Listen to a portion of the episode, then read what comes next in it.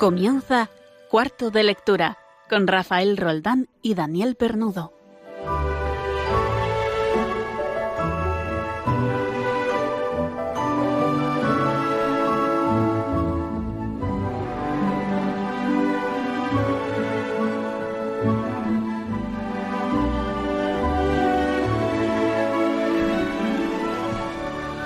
Hace no muchos años el mundo era mucho más grande que ahora. Las nuevas tecnologías han hecho que nuestro planeta se haga más pequeñito. Esta misma tecnología, esta maravillosa tecnología que hace que usted, oyente de Radio María en América o en Europa o en cualquier lugar fuera de España, sea capaz de escucharnos ahora mismo y parezca que estamos reunidos aquí, juntos y compartiendo la tertulia en nuestro cuarto de lectura. Cuando el mundo era más grande, tampoco hace tantos años, era también más misterioso. Extrañas y fascinantes culturas se adivinaban al otro lado de enormes océanos, a veces en forma de sugerentes reinos, a veces en forma de peligrosísimas selvas o desiertos que atravesar. Mares embravecidos infestados de tiburones y corsarios dispuestos a sumar el mayor botín sin hacer prisioneros. La imaginación se desbordaba imaginando mil y una aventuras hasta alcanzar la gran meta que era el descubrimiento de un lugar que cambiaría la historia tesoros escondidos, praderas por colonizar, selvas por explorar, guerreros a los que vencer. De todo eso se nutrieron aquellos escritores que, durante el siglo XIX especialmente, fueron creando este maravilloso mundo, este maravilloso género de la novela de aventuras.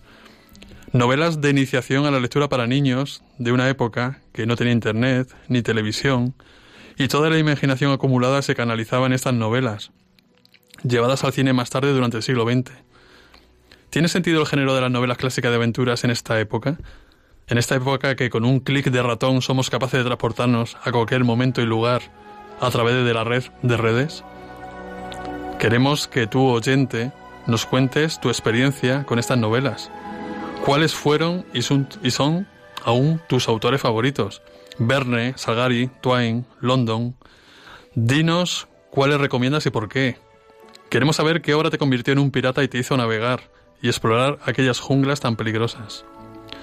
Muy buenas noches, son las nueve aquí en la España peninsular, con una hora menos al otro lado del mar, en las Islas Canarias.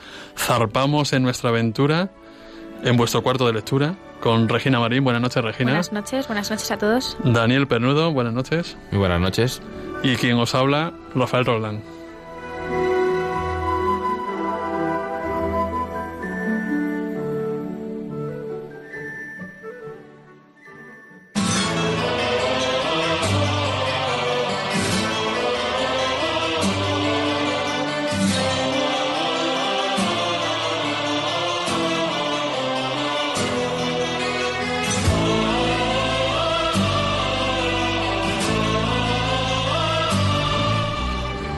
Regina, cuéntanos qué tenemos hoy en este programa tan aventurero que hemos acabado de abrir. Bueno, pues como cada noche ya saben que abrimos el programa con el concurso de inicio de novelas. Si saben a qué obra pertenece el fragmento que leeremos a continuación, no duden en mandarnos vuestras respuestas a cuarto de lectura arroba radiomaria.es. Bueno, también, también desde, el, desde el, el último programa tenemos nuestro, nuestro rincón en Twitter y pueden utilizar también para contestar cualquier cosa, cualquier sugerencia, también para contestar el, la respuesta correcta de nuestro concurso. El hashtag es pues, almohadilla, cuarto de lectura en minúscula todo seguido, y allí nos contáis lo que queráis que tenga que ver con nosotros, con vosotros, con vuestras lecturas. Ahí también se puede participar en el concurso. Ahí también ¿no? podemos participar, ¿no? ¿Eh? Bueno, por supuesto, y como no puede ser de otra manera, continuamos la noche con recomendaciones de lecturas, que para eso estamos, en nuestra sección ¿Qué has leído? Trataremos también hoy un tema muy interesante en nuestra tertulia literaria, en la que hablaremos sobre novelas clásicas de aventuras. Y por último cerraremos el programa con la sección Cine versus Literatura.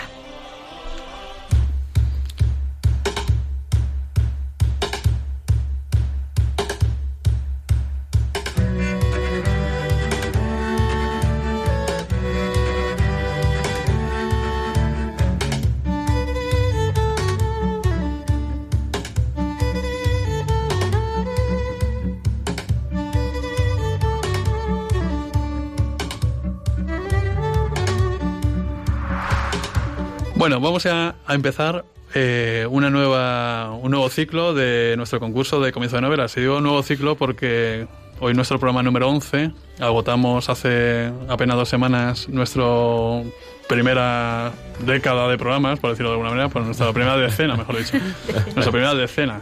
Década todavía no. De nuestra primera decena de programas. Entonces, vamos a, a La ver. semana pasada comentamos que hoy, eh, pasados los, los 10 programas, Sí. eh, íbamos a sortear un libro Entre que- los ganadores de toda esta semana, Efectivamente, entre los entre los ganadores, entre los acertantes de estas semanas pasadas, íbamos a sortear un libro eh, que se llamaba Calix. Calix De, de Sergio Lechuga. efectivamente. Que estuvo Y- aquí con nosotros hablando de poesía. Efectivamente, es un libro de poesía de, de él mismo.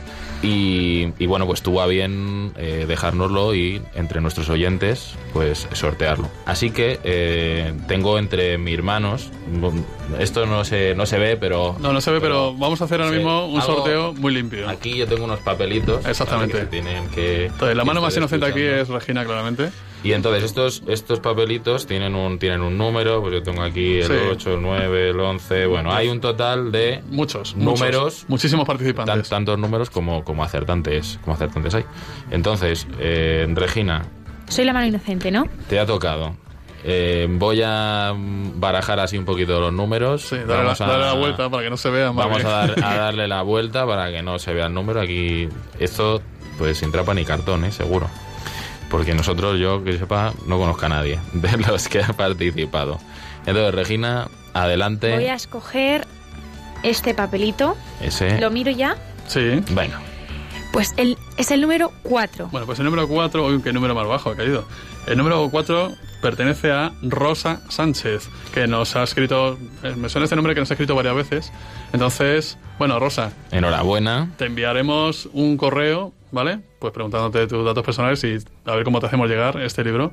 Y empezamos ahora un nuevo ciclo con nuestro concurso. Enhorabuena, Rosa Sánchez, seguir participando todo el mundo. Y vamos a empezar, bueno, primero, la solución. pasada. La solución a la semana pasada, ¿vale? Tiene que ver con el programa de hoy, porque era eh, Colmillo Blanco de Jack London, como supieron, supieron ver nuestro amigo Fernando García Jiménez de Ávila, que este no falla. Fernando, un saludo desde aquí. Es un fiel. Eh, sí, sí, Fernando es nuestro principal fan. Y además nos anima muchísimo. Muchas gracias, Fernando. Y Montserrat Núñez también, también supo acertar eh, el comienzo de esta novela, ¿no? Colmillo Blanco de Jack London. Voy a leer el correspondiente al, al, al de hoy, al fragmento que abre una novela. Dice así. La candente mañana de febrero en que Beatriz Viterbo murió después de una imperiosa agonía que no se rebajó un solo instante ni al sentimentalismo ni al miedo, noté que las carteras de fierro de la Plaza Constitución habían renovado no sé qué aviso de cigarrillos rubios. El hecho me dolió, pues comprendí que el incesante y vasto universo ya se apartaba de ella y que ese cambio era el primero de una serie infinita.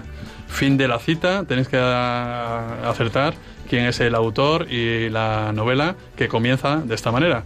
Como pista diré que habría que haber puesto un acento porteño, ¿eh? un acento porteño más No, pero qué pistaza, por favor. menos, menos castellano que el que yo uso, ¿no? Eh, pues nada, adelante, seguir, con, seguir concursando. Vamos a leer unos correos, eh, no paréis de escribirnos y creo que tenemos dos o tres para, para leer, eh, Regina. Pues sí, además tenemos hoy sorpresa porque Marta nos ha escrito un microrelato Un microrelato, nos encantan los microrelatos. sí, que le recuerda a su infancia. Lo voy a leer porque es una ternura. Dice, tía Carmeta nos llevaba al circo, al cine. Esta vez la atracción era un tren. En lo oscuro me agarraba fuerte de su mano por si veía a la bruja. Dimos varias vueltas. Al terminar fue muy raro, pues en lugar del kiosco de periódicos había un señor vendiendo globos y en vez de cuatro caminos ponía ópera. Entonces cuenta que es, es un recuerdo de sus cinco años, de su primer viaje en metro. Ya creía que iba a la feria y resulta que no, que era un viaje en metro y entonces pensaba que iba a iba acabar a en el salir la mismo bruja sitio. la bruja. Eso, eso es la esencia del microrelato, ¿no, Daniel? Eh, sintetizar en dos o tres líneas pues un recuerdo que, que queda impregnado Sí, o una tiene- vivencia, ¿no? Tienen, tienen, tienen mucho poder las imágenes, ¿no? Además, el, el que haya podido vivir eh, parecido, ¿no? Una, una situación parecida, eh, pues enseguida te, retrotrae ¿no? a, ese momento. Eh, de verdad, eh, invitamos encarecidamente a nuestros oyentes a que, a que sigan enviándonos sus escritos, pues porque nos gusta leer. Y, yo creo que es una de las cosas que, más nos gustan, ¿no? Es ver que, que la gente al otro lado se siente también partícipe y, y, este, y, sentiros aquí también pues con nosotros. Es una manera de compartir literatura, al fin y al cabo. Efectivamente. Más, más mensajes. Pues mira, tenemos otro de, de Antonio Agudo que nos escribe desde Terrassa, provincia de Barcelona.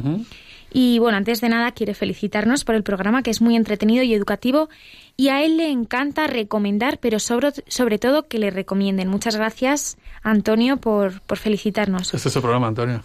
Claro que sí, aquí estáis todos bienvenidos. Nos dice también que nos escucha por podcast porque a la hora que lo emitimos él está saliendo del trabajo y, además en su ciudad eh, Radio María no llega a oírse bien por, por el dial. Eh, dice que desde, que, desde que nos descubrió se ha convertido en un fiel seguidor y que la gran mayoría de nuestros programas los escucha varias veces, o sea que es un fan incondicional. Muchas gracias, Antonio. Participó también en el concurso de, hace creo que ya dos semanas, porque mm, era de la metamorfosis. Ah, de la metamorfosis, ese mensaje venía de la metamorfosis. Muy bien, Antonio. sigue ahí concursando y sigue escuchándonos, por favor. Y luego ya por último, un correo en el que nos corrigieron porque dije mal una palabra. Hablamos, bueno, lo voy a leer. Eh, queridos amigos, soy nacido en Argentina con ciudadanía italiana también. En vuestro último programa habéis hablado de Cinecita, pero su pronunciación no fue muy afortunada. La, la pronunciación adecuada sería Cinecita. Te has enterado ya, ¿no? Ya me he enterado. Cinecita, los estudios. Asumido. Los famosísimos estudios cinematográficos italianos se pronuncian Cinecita. Cinecita. Esto creo que salió eh, cuando hablamos de Guerra y Paz, puede ser el rodaje de Guerra y Paz, el, programa anterior. Pues muchas gracias por la aclaración. ¿Cómo, cómo, se llama nuestro oyente? Eh, Carlos Bieli. Carlos Bieli, que no sé si nos escribe de, Argentina, desde España. Desde Italia. Desde Italia. Desde otro lado. Pero nos encanta que nos mandéis mensajes de ese tipo de cualquiera. Muchas gracias, Carlos. Pues yo creo que si te parece, vamos a nuestro ¿Qué has leído?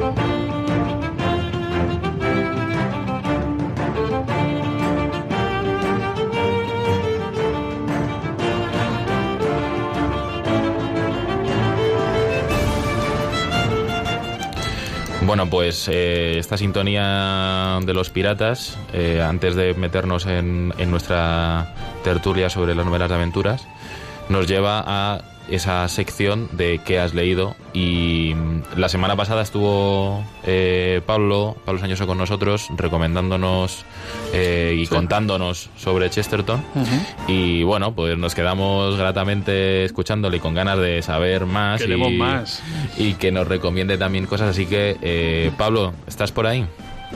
Sí, estoy por aquí. Muy buenas, noches, Pablo. buenas noches. Pues nada, eh, pues eso, se nos quedó en el tintero la semana, bueno, hace dos semanas, eh, algún libro que, nos habías traído y que no pudiste comentar. Así que cuéntanos, ¿qué, ¿qué tienes entre manos? Pues me gustaría hablar de dos libros. El primero es una novela de aventuras que trata sobre un anciano catedrático de universidad que realiza un viaje en el año 1964 y que en ese viaje pues se encuentra con un joven obrero y eh, cuando se bajan del tren van andando hacia su destino y aprovecha ese viaje este catedrático anciano de universidad para contarle lo que ha sido su vida, ¿no? Y cómo pues en esa vida pues él se ha convertido primero en soldado en esa Primera Guerra Mundial, luego pues en héroe de guerra, después en prisionero, después desertor y finalmente un vagabundo en una Europa muy, pues muy convulsa, ¿no? Eh, cómo perdió luego trágicamente su familia, cómo ganó también por milagro otra familia y este relato que está lleno de peripecias pues la verdad es que se convierte en un gran balance intelectual del hombre, del hombre europeo que sale de la Primera Guerra Mundial. Que sale muy cambiado además, ¿no? Sí, Fue un- el libro, claro, Sí, sí. el libro aborda pues todos estos problemas, ¿no? Con que hablamos el otro día y que pues salen reflejados en este libro. ¿Cómo, cómo, cómo se llama? ¿Cómo, ¿Cuál es el título del libro, Pablo? Ah, perdón, Un soldado en la Gran Guerra, Un soldado en la de Gran Mark Guerra. Helprin. Ajá. Y De Mark Helprin. para mm, para qué edades crees que eh, es bueno este Y libro? sobre todo para qué inquietudes también, ¿no? Sí. Pues a partir de los 15 años, 16, yo creo que ya se podría recomendar, porque esta relación que establece este profesor de universidad con este obrero tan joven, eh, se podría relacionar un poco con esta relación maestro-discípulo, maestro-alumno, ¿no? Que tantas veces, pues mucha gente que ya ha acabado la universidad, pues intenta recuperar un poco ese contacto con, con sus antiguos maestros, ¿no? Aquellas personas que les han marcado su vida. Y bueno, yo creo que podría hacer mucho bien a toda esta gente que tiene esta idea Ujú. de, de la relación maestro-discípulo, ¿no? Muy bien. Pablo, cuéntanos otro, anda. Ya que estás Ah. ahí. Os cuento el otro también. Venga. Pues el otro es una temporada para silbar. Es verdad que no es una novela de aventuras, sino que es, más bien una novela costumbrista. Ujú. Pero bueno, narra la historia de una familia eh, de tres hermanos y el padre que está rota por la muerte de la madre el año anterior y se enfrenta pues a esa rutina ¿no? de la vida en el campo en el estado de Montana. Ujú. Eh, el padre, en un momento dado, ve un anuncio en el periódico donde se ofrece una señora para trabajar de ama de llaves y pues la contratará eh, para que se haga cargo de esa casa mientras el padre y los hermanos pues trabajan y estudian en la escuela. Y la llegada de esta ama de llaves pues cambiará completamente la vida de esta familia eh, y por supuesto también la vida del pueblo, ya que el ama de llaves aparece en escena con su hermano, que tras la fuga de la maestra del pueblo con el predicador del Sí. pueblo, eh, se convertirá en el maestro del pueblo y por lo tanto pues también establecerá una relación muy buena con los hijos de, de esta familia. ¿Y esta para, para quién no la recomiendas? ¿Qué tipo de Esta, un lector? poquito más mayores, a Sí, partir ¿no? de 18 años. Sí. O sea, esto se lo Porque ya mezcla. aborda... sí. Esto eh, recuerda un poco a Matar a un ruiseñor, ¿no? Eh, un padre, so- padre viudo, ¿no? Eh, que tiene que criar a, a unos hijos, ¿verdad? Y en un, en un Estados Unidos profundo, ¿no? Del medio oeste, ¿no? Sí, sí, efectivamente hay muchos pasajes de esta novela eh, que recuerdan un poco pues ese a ese mata- matar a un ruiseñor de Sí. y, y bueno pues sí eh, un poco esa sociedad rural o sociedad pues a veces cargada de prejuicios hacia determinados tipos de personas eh, prejuicios racistas o prejuicios de otro tipo no y que pues también salen están presentes en esta novela Pues oye, eh, me gustan me gustan mucho. ¿Nos puedes recordar los, los títulos, Pablo? Porque para Y que no se nos autores, por autores. ahí. Sí. un soldado en la gran guerra Sí. de Mark Helplin Sí. y una temporada para silbar de Ivan Doig Muy bien. Much- muchísimas gracias, Pablo. El título del segundo me atrae muchísimo. ¿eh? Contamos historia contigo, contamos contigo para otras recomendaciones. Muchas gracias Un saludo, Pablo. Hasta Muchas luego y gracias, buenas noches. Y Buenas noches. nosotros pues eh, seguimos aquí también porque Regina nos ha traído un librito, ¿no? Un librito pequeñito para niños pequeños. Yo voy a cambiar la... Vamos a dar un giro, venga. Exacto, un giro. Pasamos Eh, de los 18 a los a ¿qué? los a los 8. A los 8, venga. Un cambio de 10 años. Un libro que lo leí hace poco también, o sea, lo leí de pequeña y lo he vuelto a leer ahora de mayor. Y es que me parece una ternura. Se llama El Gran Truco de Mamen Sánchez y entonces cuenta la historia de Carlitos Caracol y toda su familia Caracol, que es una familia normal que van un día a la playa y empiezan a perseguir una medusita. Y entonces llegan a una isla mágica y allí conocen a Sigfrido Buenaventura y lo cuento como si estuviera hablando con niños pequeños, pero No, no, bueno. así, así hay que hablar. Me o sea, meto en el papel. Es el, pub- el público, aunque yo estoy deseando Claro, leerlo. claro. vamos. Y entonces, No sé, eh, no sé cuál leer primero, el de la Primera Guerra Mundial o, No, o el de pero- la Medusa. ¿no? Pero para tus hijos es, es una ternura, de verdad lo recomiendo. Si tenéis niños pequeños, bueno, perdón, que me estoy yendo de, de la historia. Y entonces conoce a Sigfrido Buenaventura y es, este Sigfrido es cocinero y mago. Y entonces juntos descubren el mayor truco de la historia, que es aparecer y desaparecer cuando nos da la gana. Y ya no puedo contar más porque si no lo estropeo. Bueno, pues yo pido a, a- a los que nos estéis escuchando que nos mandéis vuestras recomendaciones también. Y sabéis que también lo podéis mandar a- por vía Twitter al hashtag cuarto de lectura, ¿eh? todo seguido. Y allí nos ponéis los libros que os parecen y, y también a qué edades van recomendadas, qué tipo de lector, etcétera, etcétera, etcétera, ¿no? Y creo que ahora vamos a descansar un poquito poniendo buena música, ¿no? Pues sí, eh, después de estas variopintas recomendaciones, eh, hoy nos traigo una canción de, de Pedro, eh, que hace una versión de una canción eh, clásica, bueno, clásica, clásica en el sentido que pertenece pues a la cultura popular, ¿no? Eh, canción Llorona, que ha tenido pues eh, muchas versiones ¿no? a lo largo de la historia. La última quizá a lo mejor que ha resonado más es la película de Coco ¿no? Eh, del año pasado.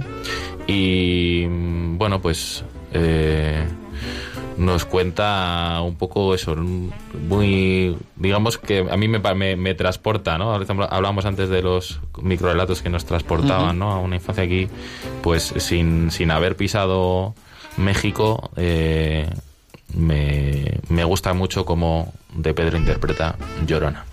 Todos me dicen el negro, llorona, negro, pero cariñoso. Todos me dicen el negro, llorona, negro, pero cariñoso. Yo soy como el chile verde, llorona, picante pero sabroso. Yo soy como el chile verde, llorona, picante pero sabroso. Ay, de mi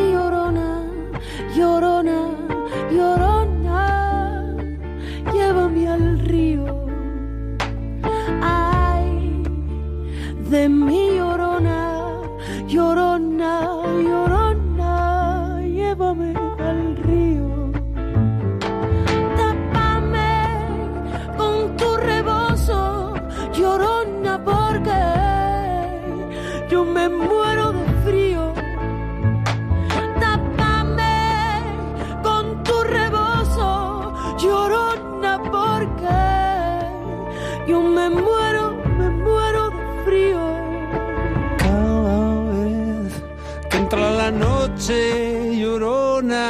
me pongo a pensar y digo.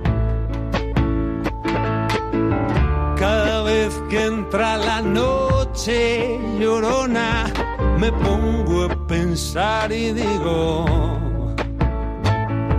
¿De qué me sirve la cama, llorona, si tú no duermes conmigo? Sirve la cama, llorona, si tú no duermes conmigo?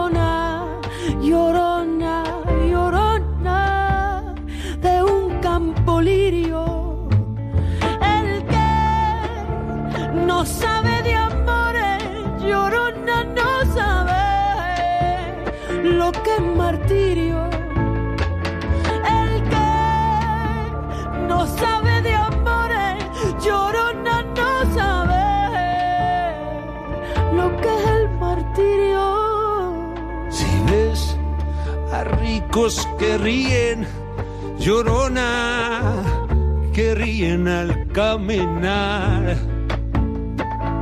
Si ves a ricos que ríen, llorona, que ríen al caminar. Y es porque a los pobres roban, llorona, toda su felicidad. Es porque a los pobres roban, llorona, toda su felicidad.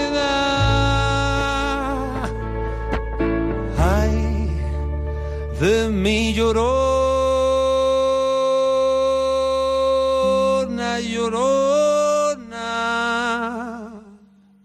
llorona.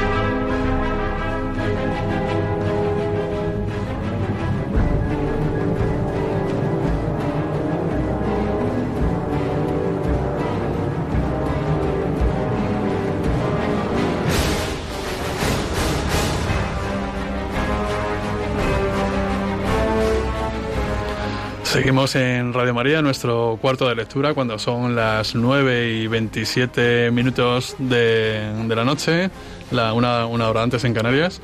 Y vamos a centrarnos en el, en, el tema, en el tema de hoy, que es las novelas clásicas de aventura.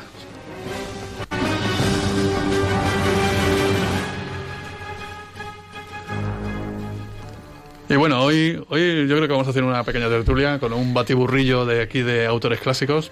Porque, a ver, yo la idea que tengo de, de, novelista clásico de aventuras es, sobre todo, centrándonos en el siglo XIX, ¿no? En el siglo XIX que es, hay una imagen de, de la sociedad europea de progreso, ¿eh? un progreso imparable, ¿no? Uh -huh. Entonces, el primer, el primer pensador novelista de aventuras, pero con esta idea clara en la cabeza, es el gran Julio Verne. Sí, además eso nos toca muy de cerca, ¿no? Dentro de toda la la, la, terna ¿no? de escritores que hay, pues eh, quizá es el, el, que por nacionalidad, no. Bueno, sí, el, el, el, recopilatorio que vamos a hacer salen muchísimos escoceses, británicos, sí. un par de franceses y ninguno español, claro.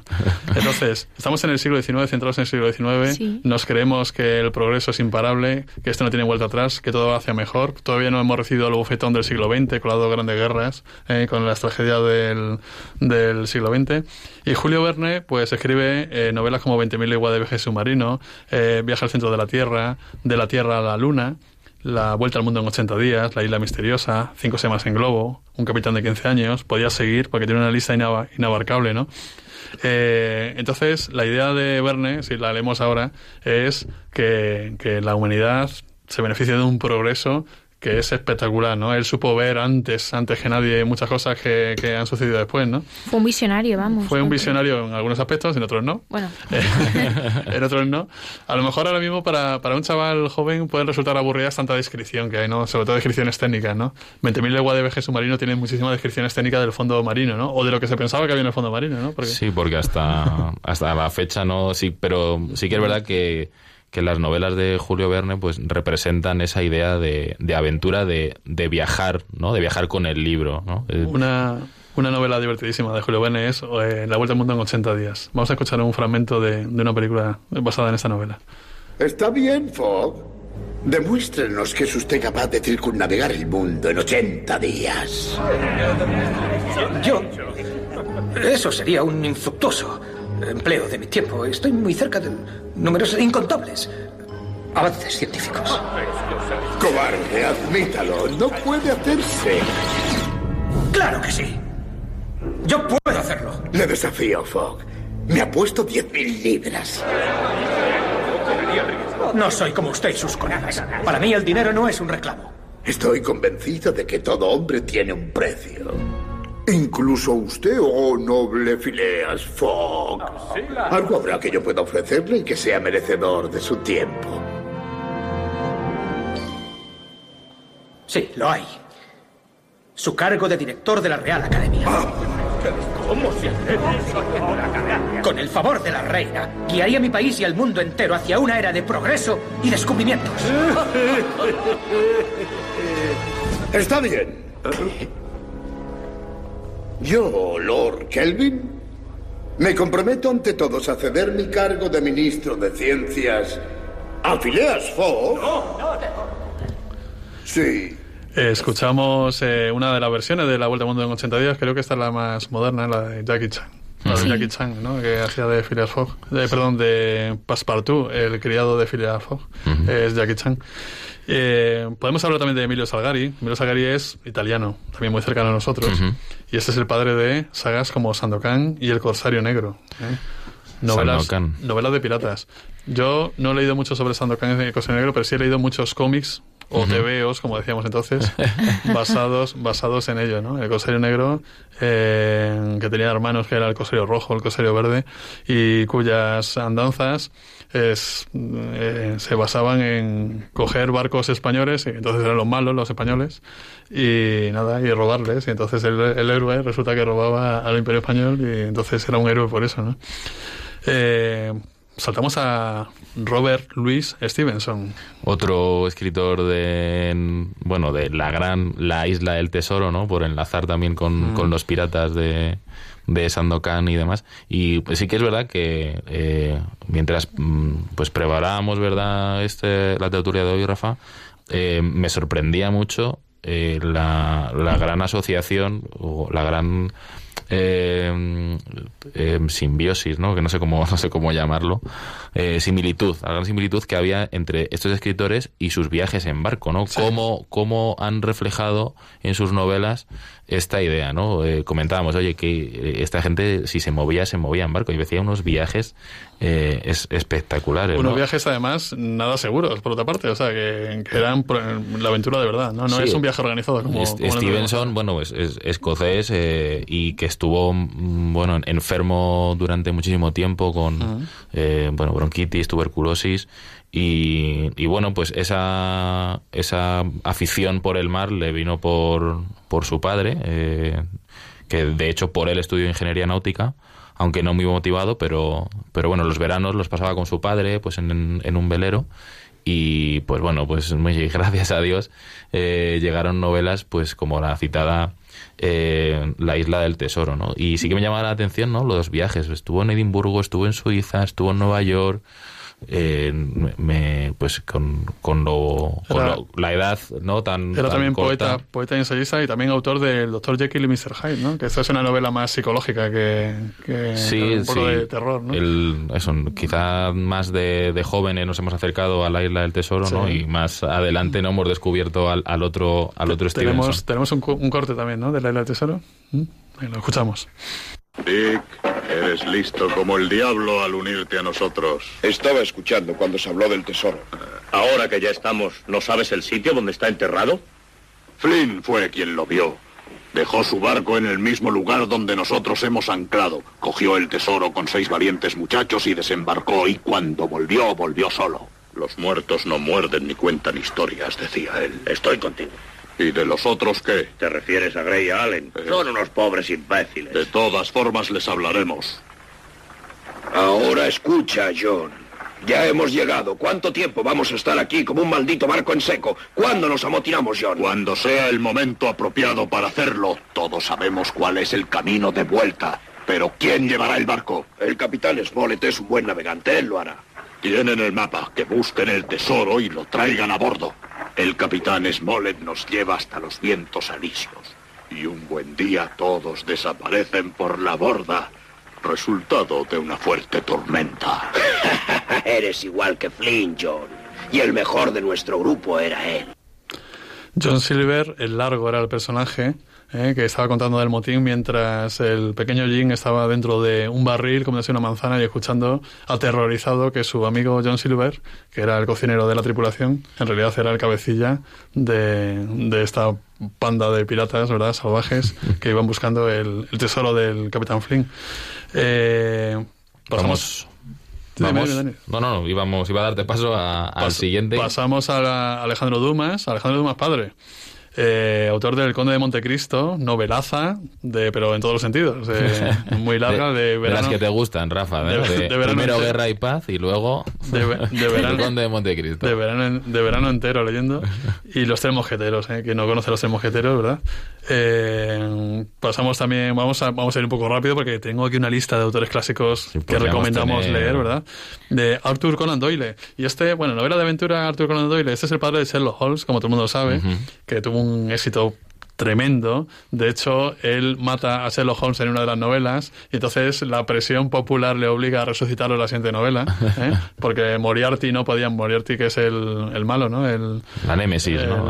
Eh, resulta que no, ¿cómo, ¿cómo, va a matar a Sherlock Holmes, no? Entonces Sherlock Holmes que es, tiene un perfil psicológico bastante extraño por otra parte, ¿no? Uh -huh. eh, bueno, pues, pues tuvo un éxito tremendo. De, de esa serie yo recomiendo, por ejemplo, El sabueso de los Baskerville, que es una novela también un poco así de, de miedo, ¿no? De, pero, pero bastante bien construida.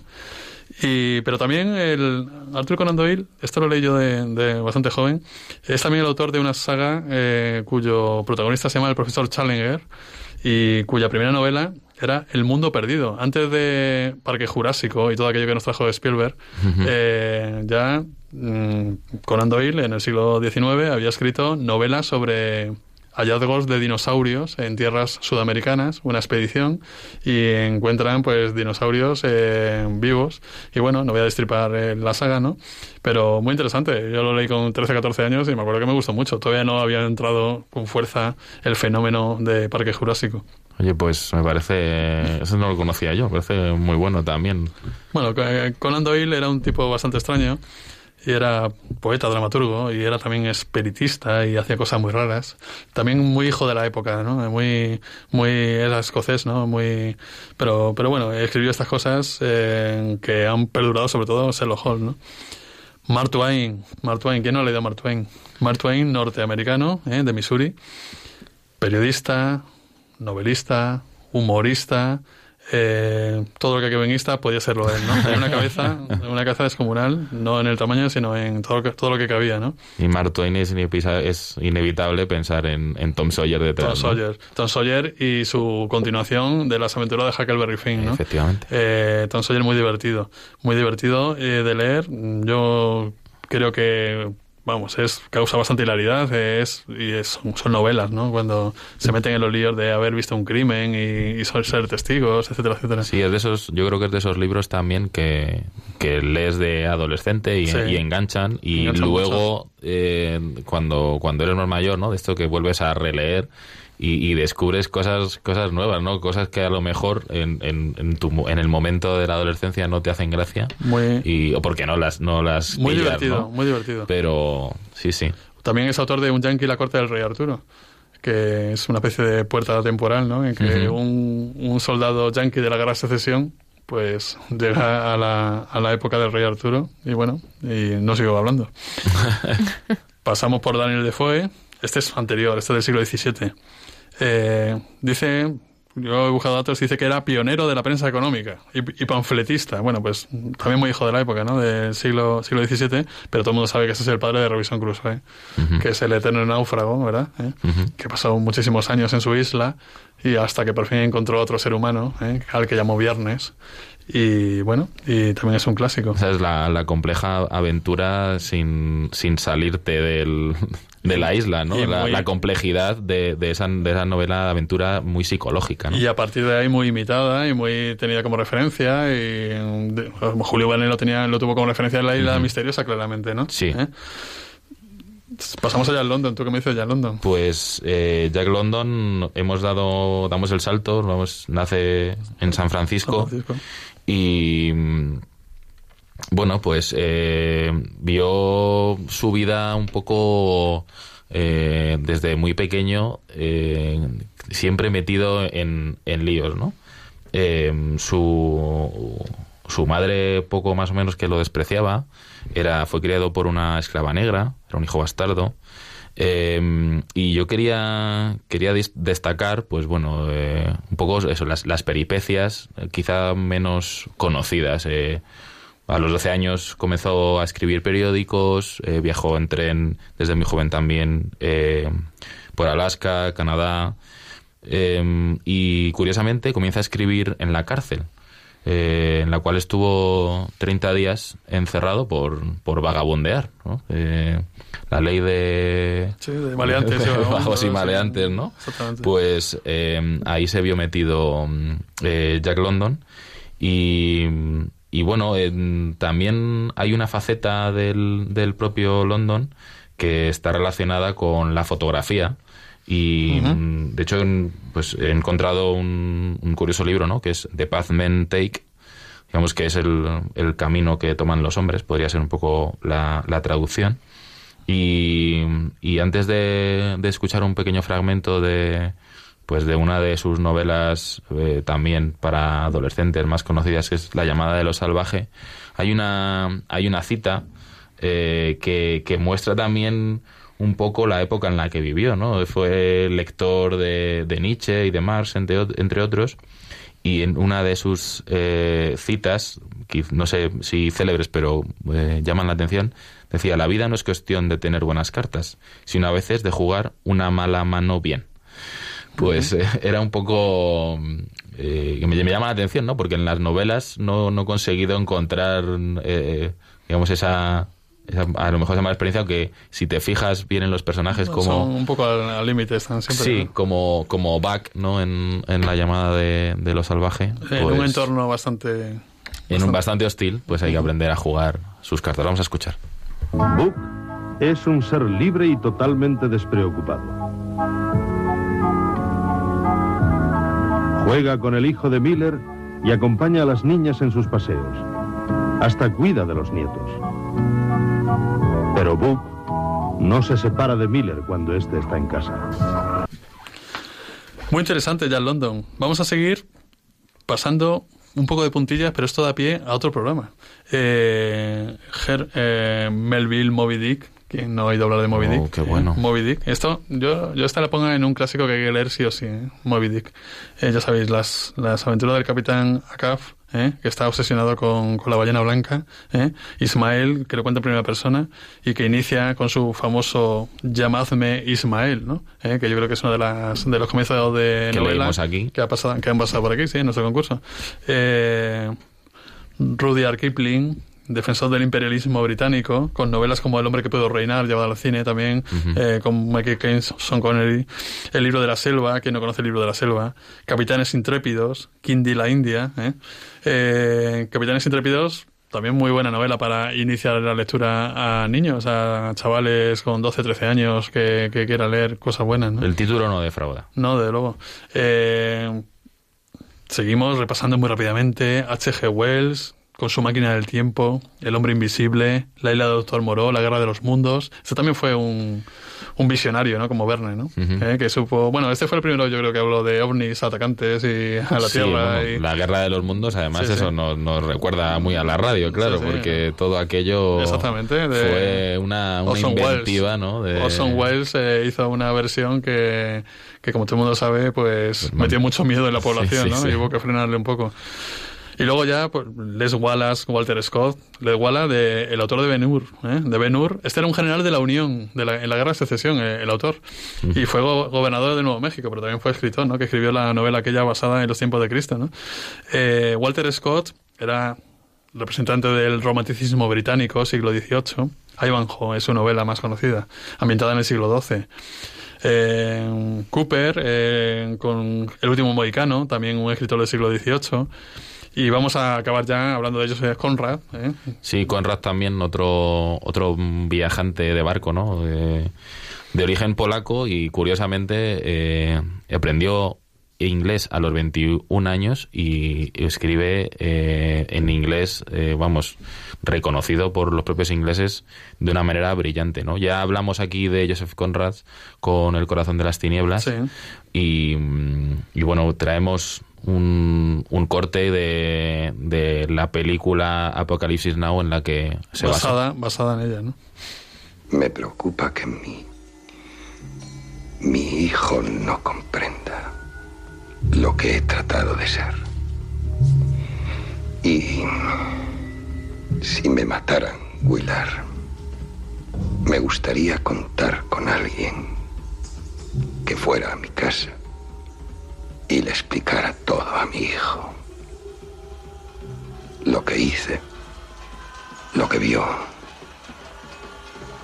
Porque no hay nada que deteste más que la peste de las mentiras. Y si me comprende, Willard, hará esto por mí. Pues aquí donde vemos al general Kurtz, el gran el, el, el horror, ¿no? De describir el horror.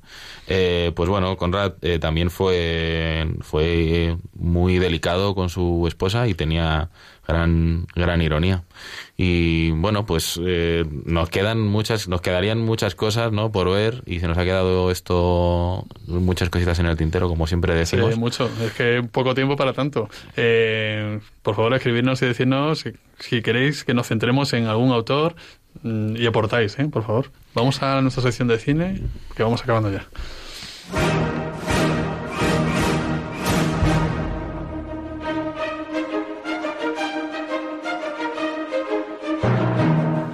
Y hoy toca hablar de adaptaciones cinematográficas de novelas de Julio Verne, Regina. Sí, hay muchas películas sobre sus obras, la verdad.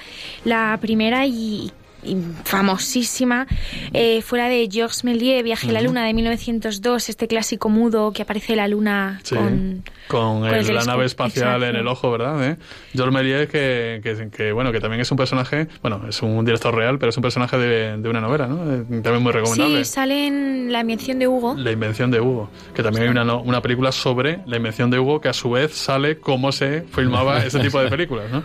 Una movida, vamos. Sí, eh, otra película que tiene que ver con, con Verne, es 20.000 leguas de viaje submarino de 1907 también de Georges Méliès, ¿no? Que es otra joya, otra joya suya, ¿no? Sí, en 1916 se hizo otra versión de esta misma obra, Mm. de 20.000 legua- leguas de viaje submarino de Stuart Patton. Y fue la primera vez que Hollywood se atrevió con, con una obra de Verne. Otra versión de 20.000 leguas de viaje submarino, año 54, 1954, de Richard Fraser. Y bueno, es dirigió su, su la película a Kirk Douglas, Dave Mason, ¿eh? que interpretaba al Capitán Nemo, y el grandísimo Peter Lorre. Dos años más tarde, en 1956, Carmille Galón hizo una adaptación de Michael Strogoff. eh, es una coproducción franco-italiana. Miguel Strogoff, Ah, vale, Miguel. que era el Miguel- correo del zar, era ruso, hombre. Perdón, perdón. Miguel Strogoff, eh, que es una coproducción franco-italiana. La Vuelta al Mundo en 80 días, en el año 56, eh, hubo una superproducción que yo creo que casi todos hemos visto, ¿no? Con cameos de personajes muy populares en la época. Eh, Phileas Fogg era David Niven, Cantinflas era su criado, Passepartout, Shirley MacLaine era la, chica, la princesa, eh, también salía Ch- Charles Boyer. Y bueno, le dieron el Oscar a la mejor película, ¿no? Aquí tiene, tiene algunas escenas muy curiosas porque cuando sale España, pues salen unos supuestos trajes regionales andaluces, ¿verdad? Eh, cantan flamenco y resulta que es Barcelona, ¿no? Y, y España luego- siempre también retratada por y entonces es Barcelona y luego resulta que hay una corrida, una corrida de toros, por supuesto, que Cantinflas allí hace sus cosillas y estamos en la plaza de Mayor de Chinchón. Entonces, bueno, pues toda esta mezcla salió en esta película. En 1958, Byron Haskin, que es el director de La Guerra de los Mundos, eh, hizo una adaptación de La Tierra a la Luna con actores como Joseph Cotten, Debra Paget y Paget, perdón, y George Sanders. Luego hu- hubo una versión de Viaje al centro de la Tierra en el año 59 de Henry Levin eh, con James Mason también como, como protagonista. Y en 1961, eh, Phil eh, hizo una adaptación de La Isla Misteriosa. Una producción británica. Mm. El amo del mundo, otra novela de Julio Verne, fue llevada por William Whitney y Vincent Price hace de científico loco que quiere destruir todos los ejércitos mundiales. Y Charles Bronson, el gran Charles Bronson, será el encargado de detenerlo nada menos. Un año más tarde, en el 62, eh, Robert Stevenson hace una adaptación de Los hijos del Capitán Grant, eh, con eh, está protagonizada por Maurice Chevalier, Maurice, Maurice Chevalier. Maurice Chevalier, Hailey Mills y George Sanders. George Sanders. Cinco semanas en globo, adaptación de 1962 por Irwin Allen. Esto es una comedia eh, con una adaptación para la 20th Century Fox. Y también, también tenía como uno de los protagonistas a Peter Lorre. Luego Las tribulaciones de un chino en China, de Philip de Broca en, en 1965, eh, con, el, con la presencia de Úrsula Andrés. Y, y Jean-Paul Belmondo nada menos hacía de protagonista. Ah. Clásico. Sí. Eh, la luz del fin del mundo, también con Kirk Douglas y Jules Briner. Eh, quizá menos conocida, ¿no? Es una, atención, coproducción hispano-suiza. Salía Fernando Rey también entre, entre el reparto. En 1972, eh, Juan Antonio Bardem hizo una adaptación de La Isla Misteriosa y el capitán Nemo en esta ocasión era el actor egipcio Omar Sharif. Cinco semanas en globo en el año 72, versión mexicana. Bueno, Pues ahí quedó la versión mexicana. En 1800 1981, Luis Ballester Fustos y Fumio Kurokawa eh, hicieron una película de la, de la Vuelta al Mundo en 80... Uy, perdón, La Vuelta al Mundo de Willy Fox. De Willy Fox, serie, que quién no ha visto esa serie, La madre mía. serie. ¿Y quién no Son sabe- 80 días son. ¿Quién no sabe cantar esta canción? Eh, ¿Cómo se llamaban los, los personajes, Regina? Eh, Willy Fox, Rigodón y Tico. Exactamente. Misterio en las Islas de los Monstruos, en el año 81, de Juan Piquer, basada en el libro Escuelas de Robinsones, con Peter Cushing. Y atención, Ana Obregón salía aquí eh, en esta película. Nada más y nada menos. Eh, en 1989 también eh, Buzz Kulik hizo una adaptación de La Vuelta al Mundo en 80 días, en la que sale Pierce Brosnan y Peter Ustinov. Viaje al centro de la Tierra en el año 93, una adaptación televisiva. Y en 1997 Rod Hardy, eh, una adaptación de de 20.000 leguas de viaje submarino, eh, protagonizada por Michael Caine como Capitán Nemo. Michael Caine. Y luego ya, para ir acabando, pues hay una adaptación del año 99 de Viaje al centro de la Tierra, otra adaptación de Miguel Strogoff del año 99, una adaptación de El mundo en 80, La Vuelta al Mundo en 80 días en el 2004, y por último, no sé si habrá alguna más por ahí que se nos, hemos, se nos ha escapado, Viaje al centro de la Tierra en 2008 con Brendan Fraser como protagonista.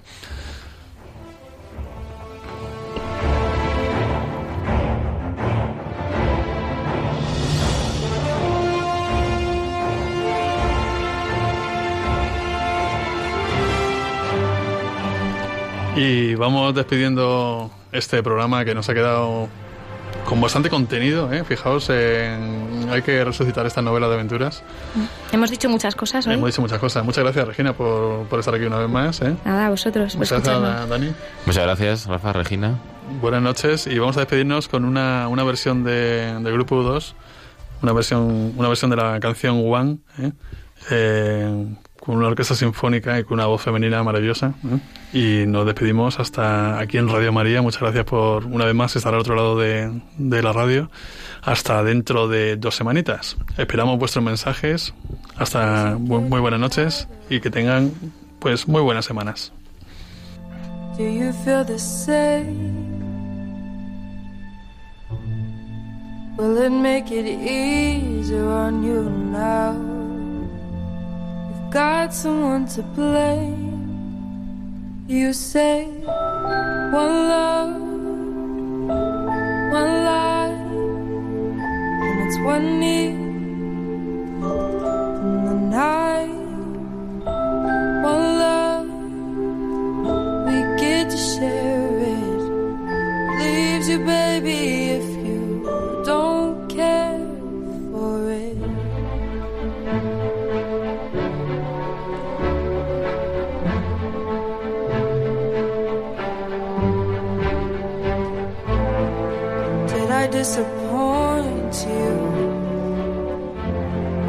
bad taste in your mouth? You act like you never had love. And you want me to go without. Well, it's too late tonight